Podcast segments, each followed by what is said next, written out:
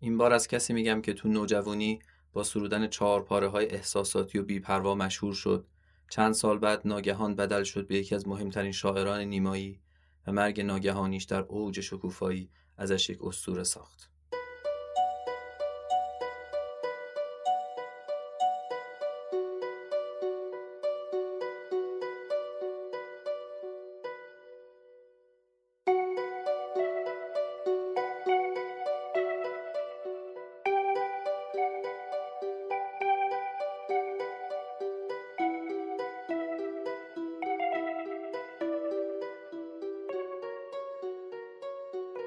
شما دارید به پادکست ریرا گوش می‌کنید. من سامان جواهریان هستم و توی هر قسمت این پادکست یک شعر معاصر می‌خونم و درباره اون شعر و شاعرش و سبک و دورش حرف می‌زنم. این قسمت چهاردهم ریراست که در اوایل آذر 99 منتشر میشه. تو این قسمت شعر باد ما را خواهد برد فروغ فرخزاد رو می‌خونم. فروغ فرخزاد سال 1313 تو تهران به دنیا اومد. در کودکی بچه شر و شیطونی بود. پدرش سرهنگ محمد فرخزاد کتابخونه بزرگی داشت و با ادبیات آشنا بود ولی شخصیتی سرد و خشن و سختگیر داشت. فروغ شخصیت محکم و مستقل و متکی به نفس خودش رو تا حد زیادی مدیون تربیت پدرش می‌دونه. پدری که با اینکه وضع مالی خوبی داشت بچه‌هاش رو مجبور می‌کرد با کاغذ باطل پاکت درست کنند بعد پاکت ها رو میفروخت و پولش رو به بچه ها می‌داد تا یاد بگیرن روی پای خودشون بیستن. با این حال خشونت پدر باعث می شد فروغ و خواهر و برادرهاش نتونن با اون رابطه درستی برقرار کنند. روحیه سرکش بعضی از اونها هم احتمالا واکنش به سختگیری ها و امر و های شدید پدر بود. فروغ چهارده ساله بود که پدرش دوباره ازدواج کرد. این ازدواج دوباره تأثیر خیلی بدی روی بچه ها گذاشت و باعث شد خلع محبت پدری رو بیشتر از قبل حس کنند. کمی بعد بود که فروغ به پرویز شاپور علاقه من شد. طراح و نویسنده مشهوری که شاید کاریکلماتورهاش رو شنیده باشید. شاپور نوه خاله مادر فروغ بود. اونها توی یک محله زندگی می‌کردن و رفت آمد خانوادگی داشتن. فروغ 11 سال از شاپور کوچیکتر بود. برای فروغ شاپور هم معشوق بود هم تکیگاهی که شاید جای خالی محبت پدری رو پر می‌کرد. فروغ تو سن پایین با شاپور ازدواج کرد. توی خیلی از منابع نوشتن در 15 سالگی اما نامه های عاشقانه فروغ به شاپور نشون میده که توی 16 سالگی فروغ اونا هنوز مشغول تلاش برای راضی کردن خانواده ها بودن. شاپور وضع مالی خوبی نداشت و اونا نتونستن عروسی بگیرن. بعد از ازدواج به اهواز رفتن و شاپور اونجا مشغول کار شد. فروغ تا مدتی راحت به تهران رفت و آمد می‌کرد اما کم کم شاپور روی رفتار فروغ حساس شد و ازش خواست وقتهایی که در تهران تنهاست با کسی ملاقات نکنه. این حساسیت ها احتمالاً بعد از چاپ شعر گناه ایجاد شدن. شعری که با این بیت شروع میشه. گناه کردم گناهی پر لذت در آغوشی که گرم و آتشین بود. تصور کنید که یک خانم 17 ساله شوهردار تو سال 1330 چنین شعری رو چاپ کنه. قابل انتظاره که این شعر سیلی از واکنش های منفی رو در پی داشت و اسم فروغ رو سر زبون ها انداخت. سال 31 فروغ اولین کتابش اسیر رو چاپ کرد. هرچه فروغ مشهورتر می‌شد رابطه فروغ و شاپور هم خرابتر می‌شد. در نامه های فروغ به شاپور میشه رد این اختلافات رو دید. چندین جا فروغ به شاپور اطمینان میده که بهش وفادار بوده. اما بعدتر چند بار با لحنی پشیمون به خاطر اشتباهی که کرده از شاپور عوض می‌خواد و یک بار هم لفظ خیانت رو به کار می‌بره. فروغ و شاپور نهایتا سال 34 از هم جدا شدن اما گویا این دو نفر بعد از جدایی هم به هم علاقه داشتن. حتی فروغ که برای رفتن به ایتالیا پول لازم داشته از شاپور کمک می‌خواد و شاپور هم بهش پول میده. شاپور بعد از جدایی از فروغ تا آخر عمر دیگه ازدواج نکرد. دلیل سفر فروغ به اروپا ظاهرا این بود که اوضاع روحیش خیلی خراب شده بود و تحمل فضای ایران رو نداشت. کامیار پسر فروغ و شاپور تا اون موقع پیش فروغ بود. شاپور هنوز در اهواز بود و فروغ قبل از رفتن کامیار رو به مادر و پدر شاپور سپرد.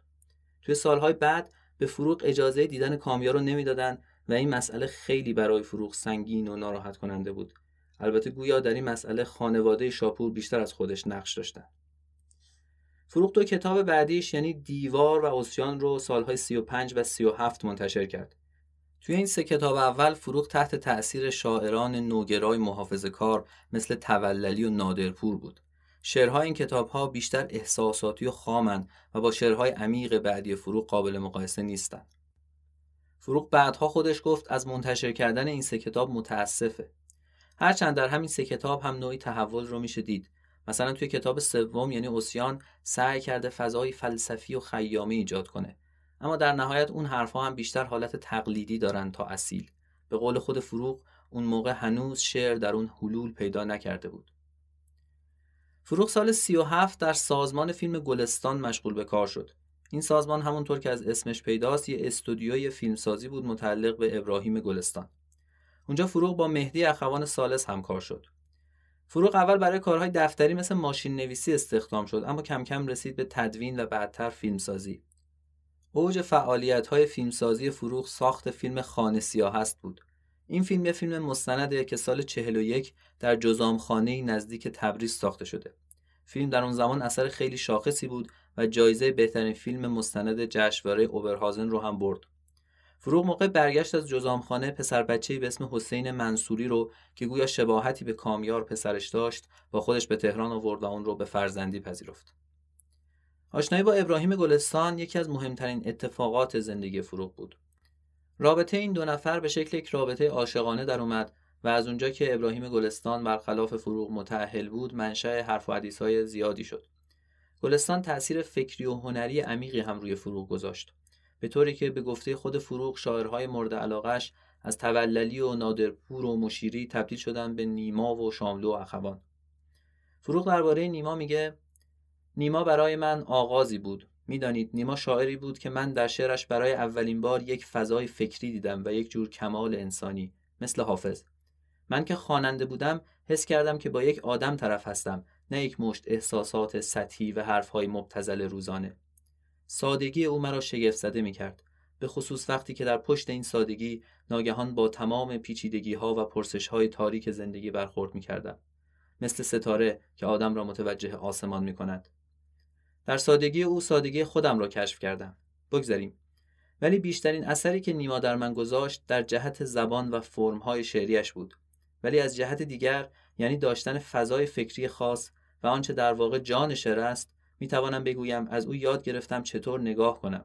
یعنی او وسعت یک نگاه را برای من ترسیم کرد. حاصل این تحول فروغ کتاب تولدی دیگر بود که سال 43 چاپ شد کتابی که به ابراهیم گلستان تقدیم شده. انتشار این کتاب حادثه ای در شعر معاصر بود و تحول عمیق شعر فروغ همه را شگفت زده کرد. تقریبا همه چیز شعر فروغ متحول شده بود. کلمات شعرش دیگه اون کلمات محدود و شاعرانه قبل نبود. و قالب شعرش هم که قبلا بیشتر چهار پاره بود تبدیل شده بود به قالب آزاد. البته فروغ قواعد وزن آزاد رو خیلی دقیق و با وسواس رعایت نمی‌کرد. گاهی نیمی از یک سطر وزن داره و بقیهش از وزن خارج میشه. گاهی توی یک شعر از دو تا وزن مختلف استفاده می‌کنه. اینجور نرم کردن وزن آزاد رو میشه توی کار چند تا دیگه از شاعران دهه چهل هم دید. کسانی مثل سهراب سپهری، میم آزاد و یدالله رویایی. مهمتر از اینا ولی تحول مفهومی شعر فروغ بود که نشون دهنده درک عمیقی از فرهنگ و جامعه بود. شعر فروغ برعکس شاملو و اخوان کمتر به طور مستقیم سیاسیه. گاهی اجتماعیه و میشه ملال و بیمعنایی زندگی شهری رو توش دید. گاهی هم به مسائل عامتر انسانی می‌پردازه مثل مرگ. فروغ ناراحتی های روحی زیادی داشت. یک بار توی بیمارستان روانی بستری شده بود و دو بار خودکشی ناموفق کرده بود. با این حال مرگش در یک تصادف رقم خورد. 24 بهمن 45 فروغ که سوار یک جیپ بود و با سرعت زیاد رانندگی می‌کرد برای جلوگیری از برخورد به یک سرویس مدرسه از مسیر منحرف شد. از ماشین به بیرون پرت شد و در اثر جراحات این تصادف از دنیا رفت. به این ترتیب پیشگویی عجیبی که در نامه‌ای به برادرش فریدون فرخزاد کرده بود محقق شد. فروغ نوشته بود اولین کسی که در فامیل ما میمیرد من هستم و بعد از من نوبت توست. من این را می‌دانم. دو روز بعد فروغ در گورستان زهیر و دوله تجریش به خاک سپرده شد. چندین مرسیه برای فروغ سروده شد که مشهورتر از همه شعرهای مرسیه احمد شاملو و دوست سهراب سپهری هستند. آخرین کتاب شعر فروغ ایمان بیاوریم به آغاز فصل سرد چند سال بعد از مرگش در سال 52 منتشر شد.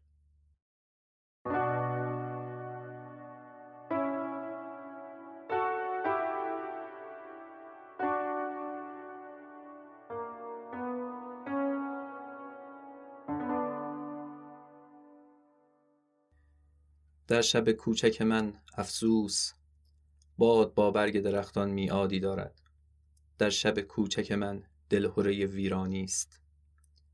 گوش کن وزش ظلمت را میشنوی. من غریبانه به این خوشبختی مینگرم. من به نومیدی خود معتادم. گوش کن وزش ظلمت را میشنوی. در شبکنون چیزی میگذرد. ماه سرخ است و مشوش و بر این بام کر لحظه در او بیم فرو ریختن است. ابرها همچون انبوه عزاداران لحظه باریدن را گویی منتظرند. لحظه و پس از آن هیچ. پشت این پنجره شب دارد میلرزد و زمین دارد باز میماند از چرخش. پشت این پنجره یک نامعلوم نگران من و توست. ای سراپایت سبز دستهایت را چون خاطری سوزان در دستان عاشق من بگذار و لبانت را چون حسی گرم از هستی به نوازش های لبهای عاشق من بسپار. باد ما را با خود خواهد برد. باد ما را با خود خواهد برد. شعر با اشاره به میاد یا قرار بین باد و برگ درختان شروع میشه. می‌تونید حدس بزنید که این قرار چیده شدن برگ ها به دست باده. برای همینه که توی سطر بعد صحبت از دلهوره ویرانی به میان میاد. فروغ شاعر مرگندیشی بود. تو بسیاری از شعرهاش حضور مرگ و میشه دید. این شاید ما رو یاد خیام بندازه. تو رباعیات منصوب به خیام مرگ مدام یادآوری میشه. ولی اون چیزی که شاعر روش تاکید می‌کنه اینه که حالا که زندگی کوتاهه باید فرصت حیات رو غنیمت شمرد و ازش لذت برد. شاید بشه گفت در نهایت مواجهش با مرگ سرخوشانه است. ولی توی شعر فروغ مرگندیشی تیره و تارتره. لذت جویی حراس مرگ و کم نمی‌کنه بلکه این حراس مرگه که روی همه لذت ها و خوشی ها سایه میندازه. همون ظلمتی که میوزه و باعث میشه فروغ حتی وقتی خوشبخته قریبانه به خوشبختی نگاه کنه. چیزی که توجه خیلی ها رو جلب کرده یک جور کیفیت فرار و لغزان در تصاویر شعر فروغه. شاید بشه این ویژگی رو به همین حراس مرگ و زوال ربط داد. توی همین شعر ببینید که چطور همه تصاویر شعر یادآور نابودی و حراس اون هستن. ماه سرخ و مشوشه بام ممکنه هر لحظه فرو بریزه و ابرها مثل ازادارهای منتظر باریدن هستند شاعر میگه ما الان کنار همیم ولی یک لحظه بعد معلوم نیست چه اتفاقی بیفته. پشت این پنجره شب داره میلرزه و یک چیز مجهول از پشت پنجره نگاهش رو به ما دوخته. ببینید تصاویر بدی و درخشان شعر چقدر متناسب با درون مایه شعر هستند و ترس زوال رو منتقل می‌کنن. در آخر شعر شاعر از مخاطبش می‌خواد که فرصت رو برای گرفتن دستهاش و بوسیدنش غنیمت بشمره ولی بلافاصله یادآوری می‌کنه باد یک روز ما رو با خودش خواهد برد. انگار در آخر شعر خودش و معشوقش رو مثل همون برگ هایی می‌بینه که در ابتدای شعر بهشون اشاره کرده بود و میگه ما هم مثل همون برگ ها محکوم به نابودی و مرگ هستیم. گاهی فکر می‌کنم فروغ با این نگاهی که داشت ناگزیر به سمت مرگ زود هنگام کشیده می‌شد. انگار خوشی و سعادت دنیا این قدرت رو نداشت که به اندازه کافی اون رو به زندگی پیوند بزنه. فروغ در نامه ای نوشته بود زندگی همین است. یا باید خودت را با سعادتهای زود یاب و معمول مثل بچه و شوهر و خانواده گول بزنی یا با سعادتهای دیریاب و غیر معقول مثل شعر و سینما و هنر و از این مزخرفات اما به هر حال همیشه تنها هستی و تنهایی تو را می‌خورد و خورد می‌کند. چیزی که شنیدید قسمت چهاردهم پادکست ریرا بود. پادکست ریرا رو می‌تونید از همه اپلیکیشن های پادگیر بشنوید. همینطور از ناملیک و کانال تلگرام البته پادکست با یک هفته تأخیر روی تلگرام قرار می‌گیره برای دیدن و خوندن مطالب مرتبط با پادکست می‌تونید ریرا رو توی اینستاگرام، تلگرام و توییتر دنبال کنید. شناسه پادکست ریرا توی همه این شبکه ها هست ریرا پادکست. بهترین جا برای گفتگو درباره پادکست هم صفحه توییتره. ممنونم از گروه پرسونا که موسیقی پادکست رو تهیه کردن و از شما که به پادکست ریرا گوش می‌کنید. Oh, no.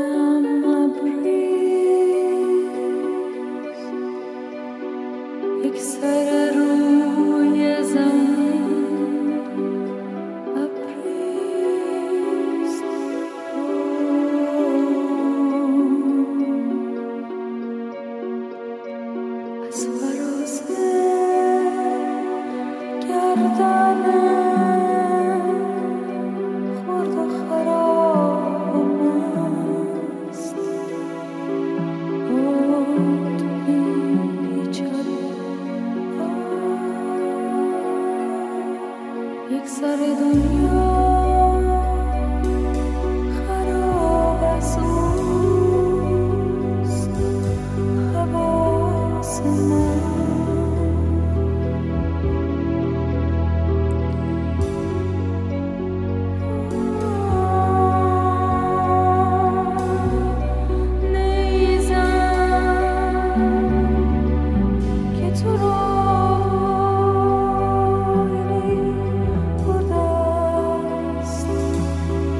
was wrong.